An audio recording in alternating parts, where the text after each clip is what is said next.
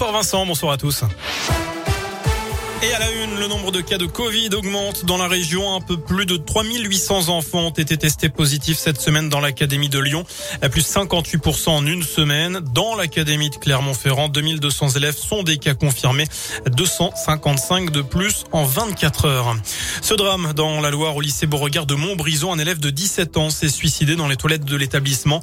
Le jeune homme a été retrouvé pendu. Selon les informations de TL7, une rupture amoureuse serait en cause. Dans un communiqué, le recteur de la l'Académie de Lyon présente ses plus sincères condoléances à la famille et aux proches de la victime. Il précise qu'une cellule d'écoute sera mise en place au sein de l'établissement dès lundi matin afin d'accompagner personnels et élèves après ce drame. La guerre en Ukraine est un bilan humain potentiellement terrible après le bombardement du théâtre de Mariupol il y a dix jours. Environ 300 civils y auraient perdu la vie selon la mairie. Des inscriptions en russe devant le bâtiment visible du ciel indiquaient pourtant la présence d'enfants à l'intérieur. Sur le terrain, la Russie affirme avoir bombardé hier la plus grande réserve de carburant de l'armée ukrainienne près de la capitale.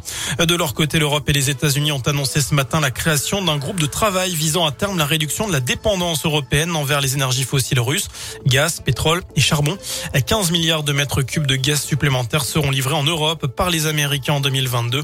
L'Allemagne, pour sa part, a annoncé qu'elle pourra se passer du charbon de la Russie d'ici l'automne et de son pétrole à la fin de l'année. Un site internet mis en place aujourd'hui pour tous ceux qui n'ont pas touché l'indemnité inflation de 100 euros alors qu'ils y ont droit. Cela concernerait quelques dizaines de milliers de personnes selon le gouvernement. Lancé en octobre, cette prime concerne tous ceux dont les revenus sont inférieurs à 2000 euros par mois. Pour la réclamer, rendez-vous sur le site mesdroitssociaux.gouv.fr. Enfin, des dizaines de milliers de visiteurs attendus à Feur dans la Loire. Le comice fait son grand retour ce week-end. La 138e édition débute aujourd'hui avec la mise en place cette année d'un pôle laitier. 350 à 400 exposants, plus de 300 éleveurs et des centaines d'animaux vont s'installer jusqu'à lundi. Voilà pour l'essentiel de l'actu.